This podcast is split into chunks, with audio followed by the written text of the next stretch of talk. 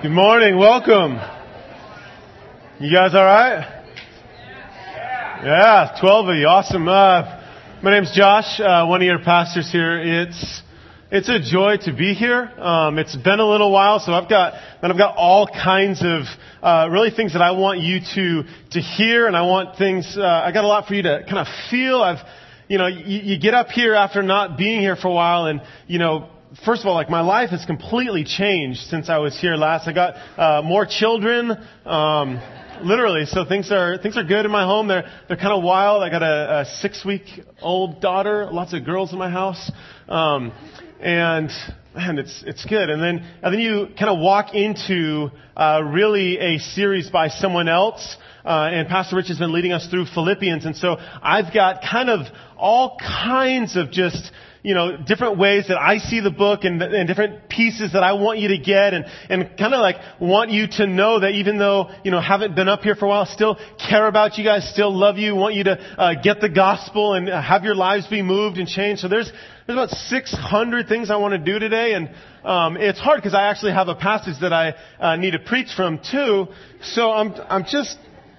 so there's a lot that's going on. I do want to take, 4 or 5 minutes up front and kind of just share really where I believe that God has kind of been moving in our church and in my life, really the last year, I guess. And we'll kind of take that as a mini sermon, and then we'll pray and move on to the actual text for today. But kind of just looking back this past year where we've been as a church, right? So it's almost July. Tuesday will be July. And basically almost a year previous, we've had a massive transition in leadership here.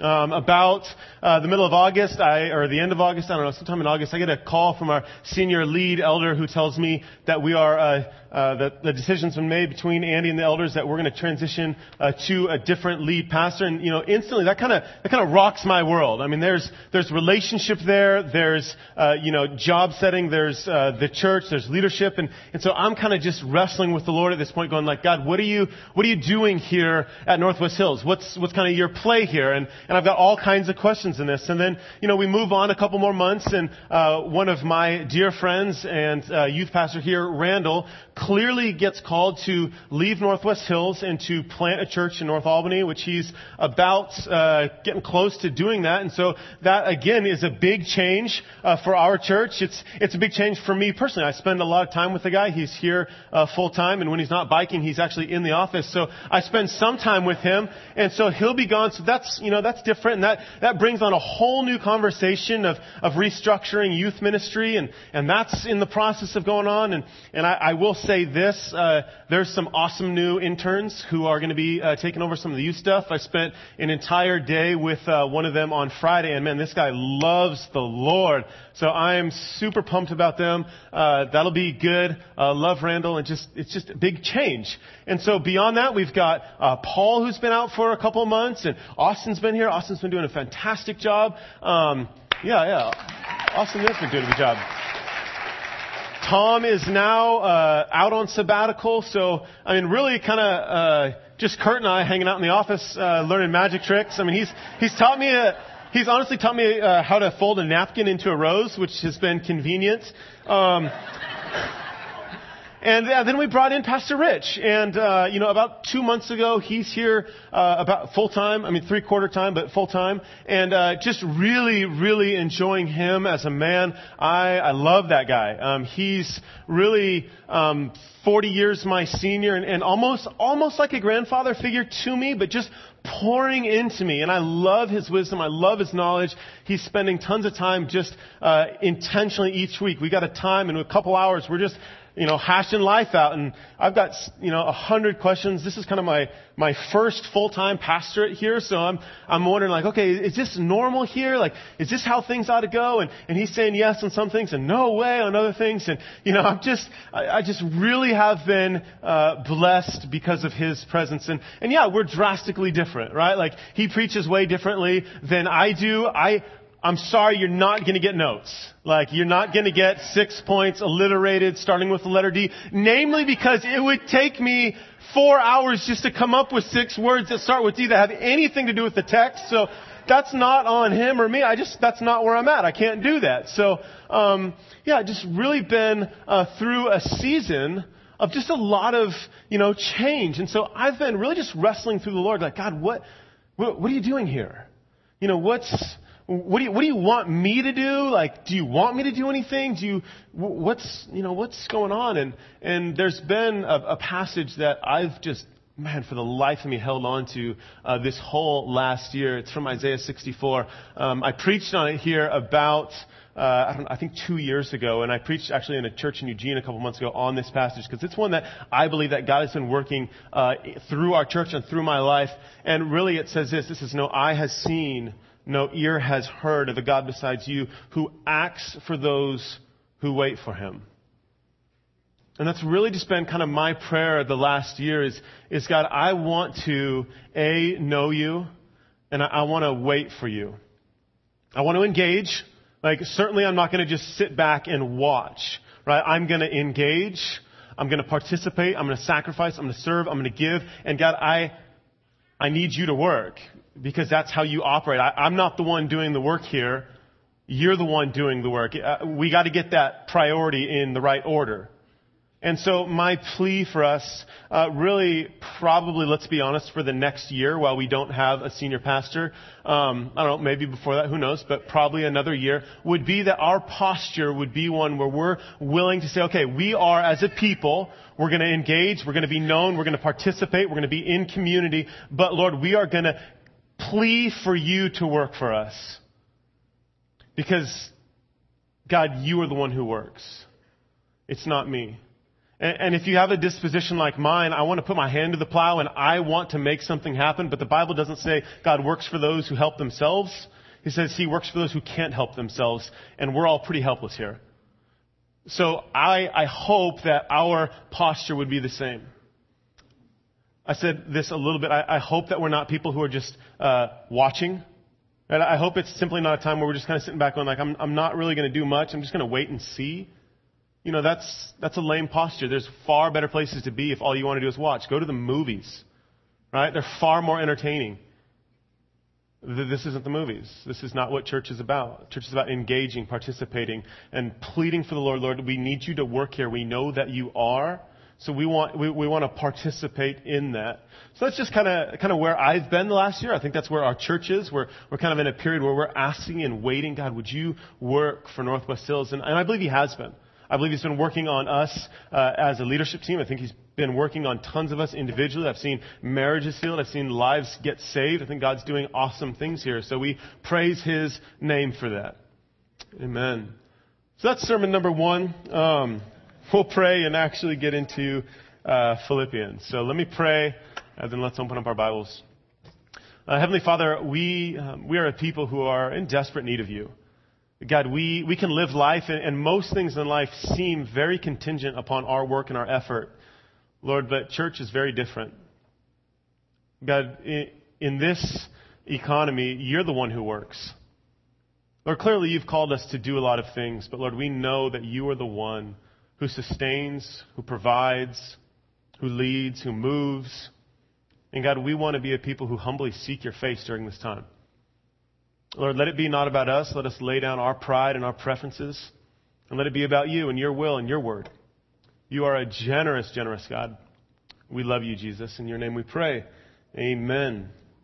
Amen. So, want to open up to Philippians. So this is what we're going to do today. We've got verses 9 through 11 that I'm going to kind of tackle, but really in order to get to that, I'm going to do a whole lot more work just looking at the big framework of what's going on in Philippians, because you can't just do 9, 10, and 11 without really seeing it. And it really is, it's a weighty section. Last week, Rich was talking to us about how theologically, you got kenosis here, you got Jesus, and you got kind of this duality or really two natures, two complete natures. You got a God and a man in one person, and we're asking a lot of questions like, how does that work? I mean, how do you literally take a full God and a full man and unite them? And really, we can have that conversation, but for this piece, like, we're going to hold off on that one, and we're going to look at what Paul's big point is. Namely, that we are to be like Christ.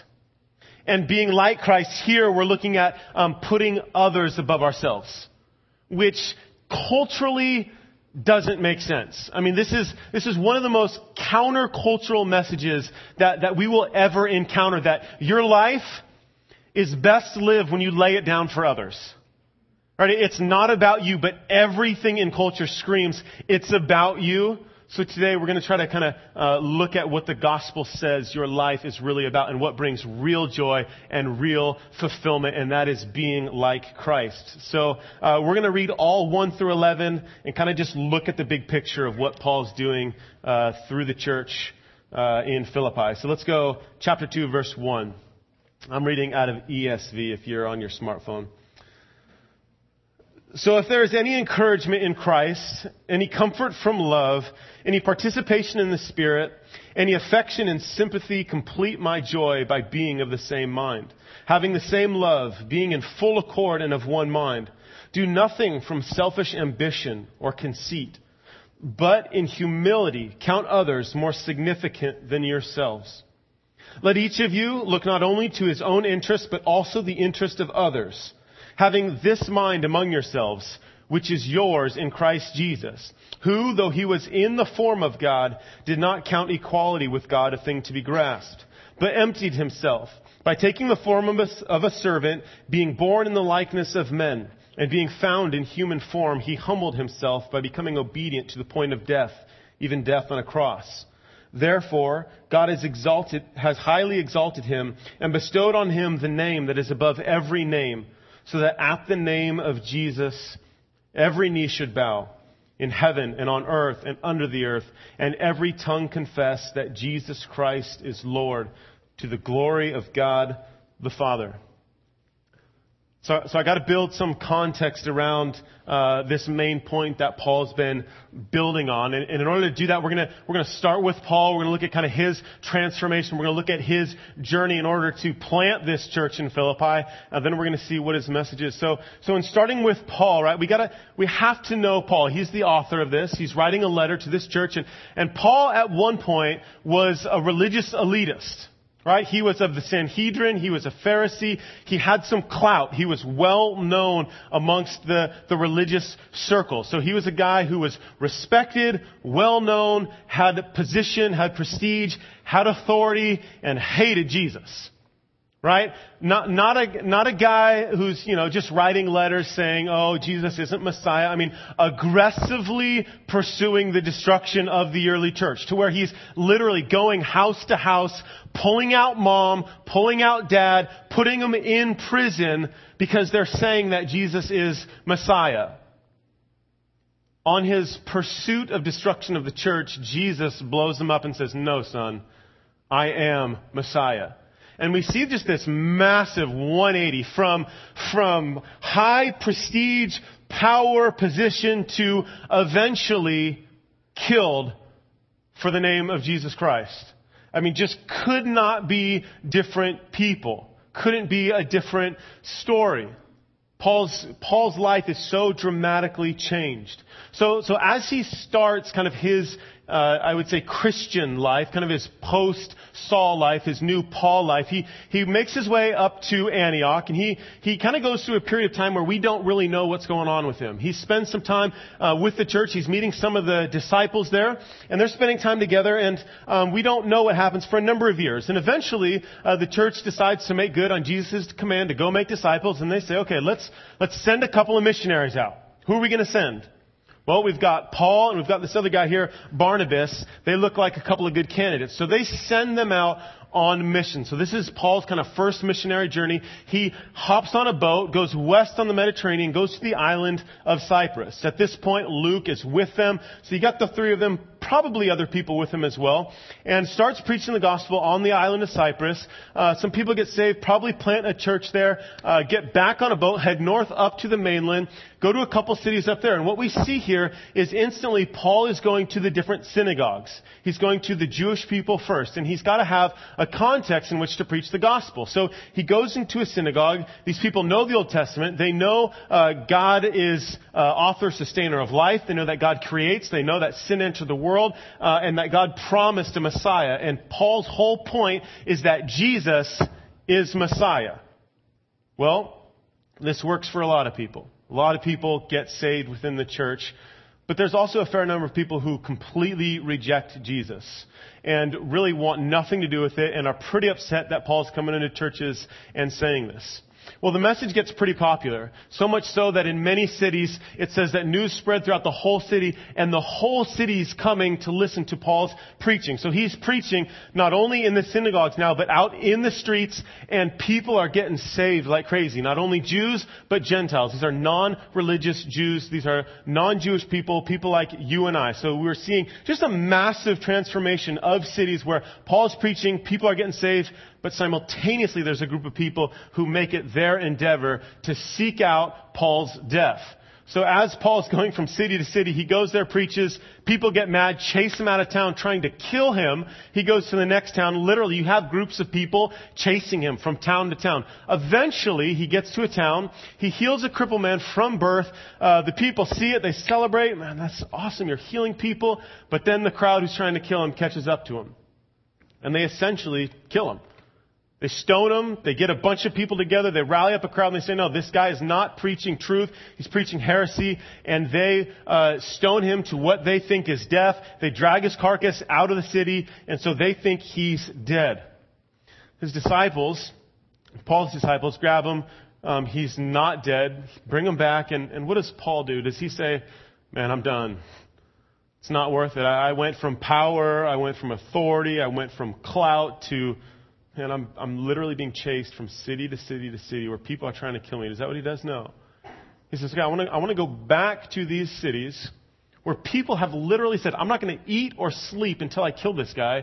He goes back to these cities to encourage the churches that he plants. So he goes back. Eventually, he makes it back to kind of his home launch point, Antioch, where he was sent from the beginning. And he makes it back to the church. And at the church, they have really kind of the first debate amongst the church, which is absolutely ridiculous. And Paul's got to be furious. So you'll see this in Acts 15. He gets back to the church. And in Jerusalem, there's this big council. We're going to gather all the church leaders, and we're going to ask the question, can God save Gentiles? And Paul's got to be going, you're kidding, right? I just literally almost died preaching the gospel, watching Gentiles get saved. And now you're asking if God can do something that he's already been doing? Like, come on. So he brings Peter with him. Peter validates his claim. Peter says, oh, no, I saw the vision from the Lord. Clearly Gentiles are getting saved. And finally the church goes, well, I guess God can do what he wants. Right? So it's a wild thought. Thank you. We are in. Gentiles are in. We're good to go. Awesome. So finally, Paul goes back up to Antioch, and the church and him decide, okay, I want to go back to the churches that we planted. So this is kind of his second missionary journey. So as he's wanting to go back to these churches, something interesting happens. The Holy Spirit grabs Paul and says, you know what, I'm not going to allow you to go back to these churches. Well, Paul's going, man, I've got a whole vision. I've got the gospel to preach. I've got people to encourage. Like, why would you stop me? It's really interesting. I think there are times in our lives when there are ministry opportunities that look so obvious in front of us, and we want to do something. God's going, no, not here. I've got something for you somewhere else. So he gets a call. His call is to Macedonia. Poor guy. It's 400 miles away by foot. Right? You do the math. Three miles per hour, 8 hours a day. That's 100 days of walking to where literally the Holy Spirit's going, nope, you can't minister. Nope, you can't minister. Nope, you can't share the gospel. I'm closing it off everywhere, and I have a special place for you. I want you to go to this city. So he goes up to Macedonia. He gets to the city of Philippi. And that's where this church is planted. That's where he meets the first people. You'll see that as the church in Philippi began, it was one of the wildest, I think, early membered churches. You're going to see such a drastic difference between some of the early members. So the first person that Paul meets at Philippi is a woman named Lydia. She is a seller of purple. Most people will say that she's an upper, wealthy businesswoman, well-to-do, well-respected. He preaches the gospel to her. She gets saved. She preaches to her family. Her whole family gets saved. And now you want to talk about completely opposite person for member two of the church. So we've got wealthy, business class, family, to demon-possessed, fortune-telling slave girl. All right, so... well, upper-due family, demon-possessed, fortune-telling slave girl Paul finds her, casts the demon out. The family who owned her is furious because now there's no money to be made because she can't tell fortunes anymore through demonic sorcery. So they literally have Paul beaten, which was illegal, by the way, because he's a Roman citizen. They throw him in jail. Now we have opportunity for church member number 3, the jailer. If you know the story, you know that Paul this time is with Silas. So Paul and Silas, they're in the jail. Massive earthquake happens. Opportunity for all of the inmates to escape. The jailer says, well, I'm a dead man, so I might as well kill myself now. He's about to kill himself. He's literally got the sword to himself, and Paul says, wait, we're right here. The guy says, but you got to imagine this conversation. The jailer's going, I just flogged you yesterday. Why aren't you escaping? Why aren't you trying to kill me? And Paul says, I've got a message for you, a message of life. And so you've got really this beautiful picture where the jailer is now literally cleaning the wounds off of Paul that he inflicted on him himself. So you've got really a pretty wild mix in the early church here of business families, slaves, jail people. I mean, just a real wild mix here. What we do know from this church is that Paul loves this church. Beyond that, we know that this church has been faithful to Paul. At this point, when he's writing, he'd actually gone and visited this church at least one more time, probably more than that. He's actually in prison at this point in Rome. He's writing a letter to them because one of the church members from this church actually took the time to go to Rome to visit him. His name is Epaphroditus. Epaphroditus goes and visits Paul while he's in prison and really brings him money to encourage him. As a prisoner, he still had some needs, probably more under house arrest at this point. But more than just that, came to say, Paul, we're with you. You know, we haven't abandoned you. We want to encourage you. We know that you have a lot of wisdom for our church. You're kind of the grandfather for our church here. And we love you. And you can tell by some of the words that we get in Philippians that Epaphroditus kind of gives them an update on what's going on. You know, here's the church. Here's some things that are going really well.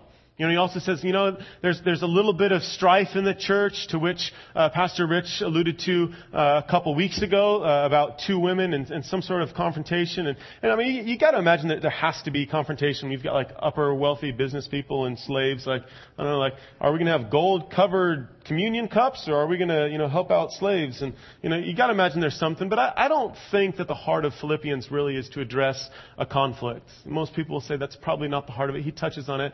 But really what Paul's after here is as a father figure to write to this church, to thank them, to say, man, you guys have stuck with me. But then beyond that, simply not just you're sticking with me, but to say, this is what spiritual maturity looks like. Because there was a certain level at which, yes, they were saved and they're moved along, and Paul wants to say, okay, now let's go for the next step. Right? Let's continue on in spiritual maturity. Let's grow as adults in Christ. And ultimately he lays down the bomb and he says, you need to live like Christ. He says, if you want unity here, you got to lay down your preference. You got to lay down your desires for that of other people. You got to live with less so that other people can live. And he lays it out pretty thick on them. You want joy, he says. He says, you want true happiness? Consider others better than yourself. He says, you've got your opinion, but there's going to be a lot of people who've got different opinions than you. Consider their opinion more valid than yours. Sacrifice for the needs of those around you. Be like Christ, who was in the form of God, but didn't count equality with God a thing to be grasped, but lowered himself to that of a servant. So he lays out Christ as really the ultimate example here. And this is such a drastically different message than our culture tells us. You know, I can't talk long enough about how different. I mean, our culture, what do we celebrate in our culture? Right? We celebrate success. We celebrate self-made. Right? I mean, who do we love in this culture? Who do we read about? What is every magazine about? Is every magazine about the person who's giving stuff away and putting others first? Like, No, that is not the, like, we want to know, okay, what's Cristiano Ronaldo doing? What's his hair looking like? And what's Kim Kardashian wearing? And who's the Gordon Geckos of the world? And who's the athlete who's got the mouth and got the skills to back it up? Like, that's who we want to know. And Paul's saying, you want to find life? Give it away.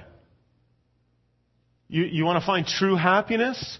Put other people before you. Our culture is so opposite from that. Like we have this kind of, this weird picture. Not weird. I mean, this is just the picture that our culture says happiness looks like. So, don't watch a lot of TV, but I've been watching the NBA finals the last, I don't know, they finished, but, kind of picking up on what culture is saying happiness is. And I recognize and realize that the audience is probably men like me. So this is what happiness looks like according to our culture.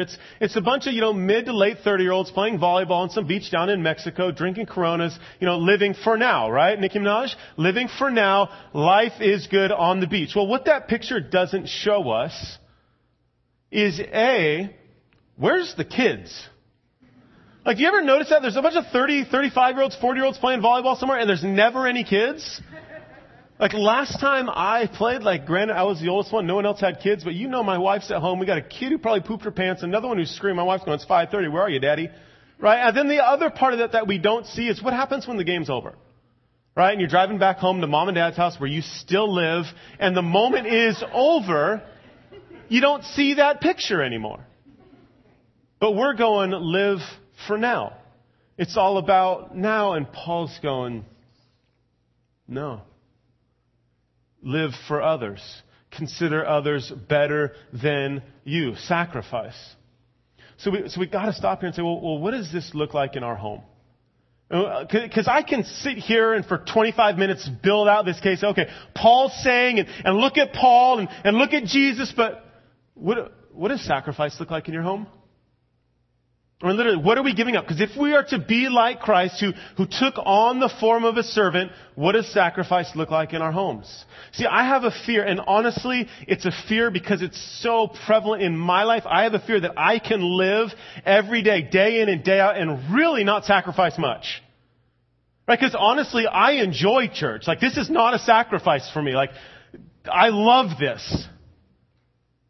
And some of us, okay, you go to church, maybe that's a sacrifice. Maybe your Tuesday night community group's a sacrifice. Maybe that 8%'s a sacrifice. Maybe helping out at the barbecue twice a year is a sacrifice. But honestly, what are we giving up? We got to ask ourselves, what am I sacrificing? I mean, it's got to be more than simply just these simple things that we don't ever really feel. And the interesting thing here that Paul says, and really the question that I have to ask is, is it really worth living a life of humility? Does that honestly bring true life? We say this whole idea that if you want to find true life, then give and sacrifice for the needs of others. Well, is that really true? And we know that it's not a formula, because if it was a formula, I wouldn't be up here telling it to you. Right? Like in the same way that I'm not up here going, what's really good and you guys should eat often? It's ice cream.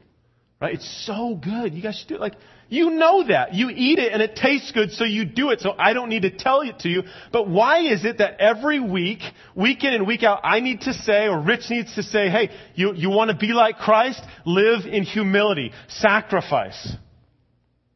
It's kind of weird, huh? Because it's not a formula. Because what do we see? The reality is we see, you want to know what living for Christ looks like? It looks like probably ending up like Paul in prison, maybe dead.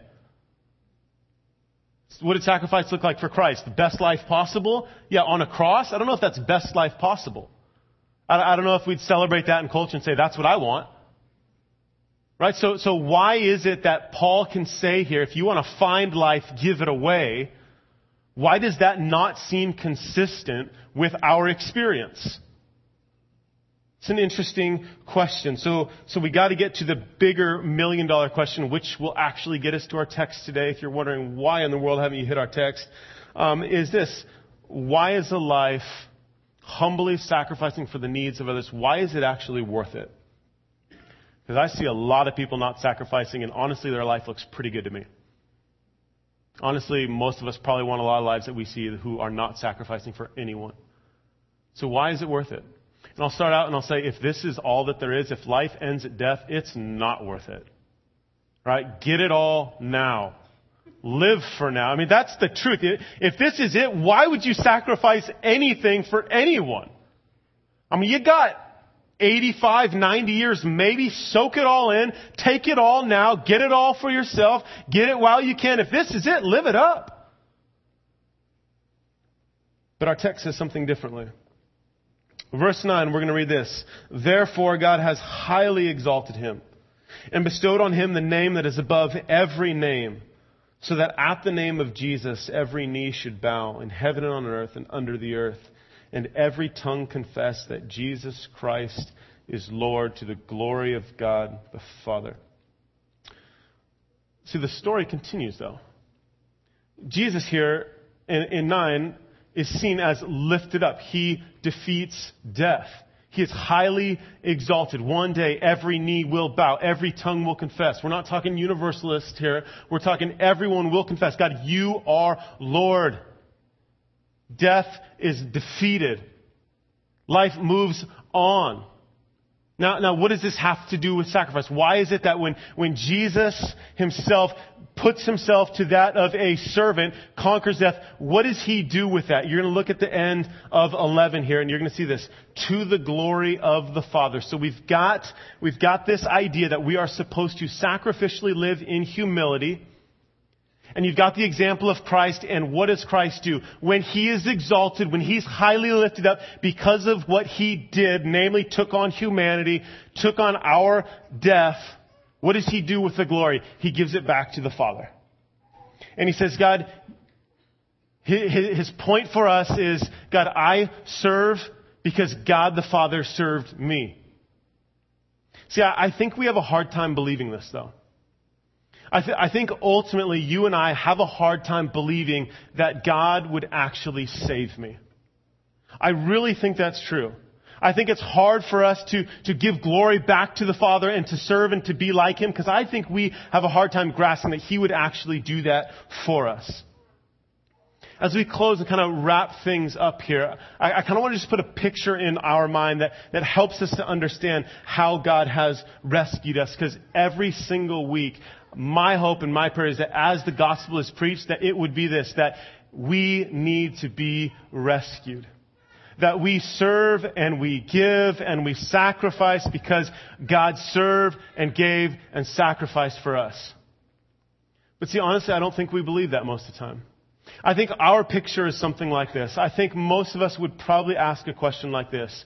You know, would I sacrifice my life for a homeless man on the corner? You know, probably a lot of us would say, probably not. Right? And then you can take that one step further and you can say, would I give my life to save a homeless man on the corner who's literally throwing rocks at my car? Probably not. Right? And now you take it one step further and say, would I give my life to someone who's punching me in the face, who's spitting at me, who's putting a crown of thorns on my head, and who's nailing me to a cross? Most of us? Probably not. And I think that's how we as humans would ask the question, because I think that's how we see ourselves. But I think God would see it that way, but also he would see it a little bit differently. I think God would ask the question, who would sacrifice your life to save my lost child? I think that's the question God's asking. And so when we realize, you know, we are that lost child whom God gave everything to win us back, to pay for our sin, then don't we in turn want to bring glory back to the Father by doing likewise? I mean, honestly, I think that we fail to live as if others are better than us because I think we feel like we're better than God. I really think that. I think that until we can find ourselves in a posture where we recognize, God, you have rescued me. I mean, you want to talk about coming from up here to down here? That's what Christ did for us. And when we can grasp that, when we can understand the depth of our depravity and what Christ did for me, then I think in turn, don't we kind of have to live life putting others before us? I mean, I think if you don't, I think you're just showing with your life you don't understand the gospel. I think this is why when Paul continues on here in next couple weeks we're going to get to. And this is what your life ought to look like in response to a God who gave his life to serve us. So as we close here, we're going to go to communion. Every week we do. It's a time where we say, God, you gave your life for me. You sacrificed everything for me. And I ought to be someone who recognizes that and in turn live my life and sacrifice for other people. Whether that's time, whether that's position, whether that's money, whatever it may be, Lord, I want to sacrifice because you sacrificed for me. And I hope that's your posture as you go to the table. All right, examine yourself. The gospel says, examine your heart. Do it in a worthy manner. Like if there's unrepentant sin in your life, don't go to the table. Meet with the Lord. Ask for forgiveness. Then go to the table. Go next week.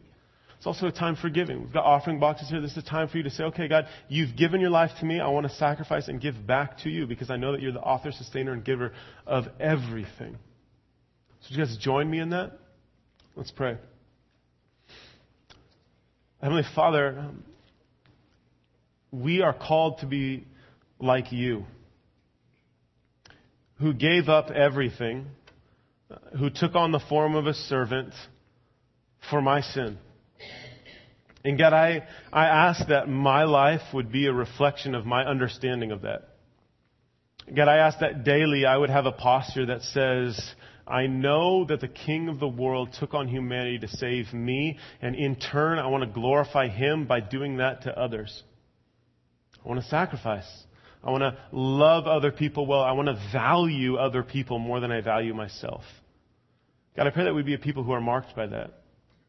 In humility, considering others better than ourselves. And Lord, ultimately, as we look at this passage, as we look at the fact that you were raised, that you conquered death, that life is beyond just an example here, but it's ultimately bringing glory to you, we praise your name for that. We praise your name that you are good and you gave to us. And Lord, we confess that you are Lord. We love you, Jesus. It's in your name that we pray. Amen.